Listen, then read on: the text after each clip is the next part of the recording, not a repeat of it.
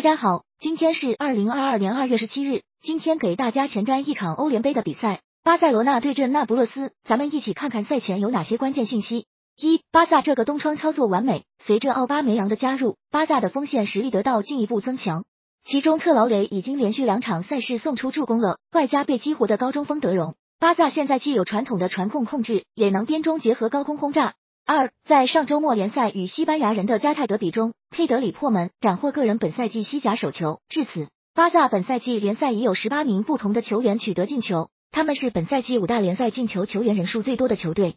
三，巴萨本赛季硬仗堪忧，欧冠小组赛主客场被拜仁双杀，最终小组出局。联赛首循环对阵马竞和皇马全败，而那不勒斯刚在上场联赛主场战平国米。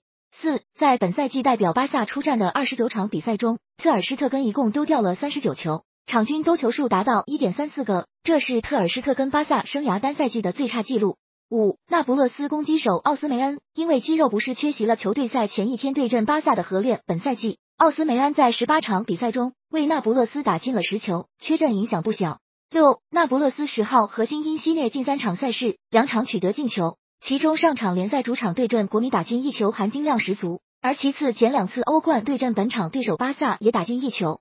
七，那不勒斯最近四次欧战淘汰赛的客场比赛全败，其中就包括在二零一九到二零二零赛季欧冠淘汰赛客场一比三不敌本场对手巴萨。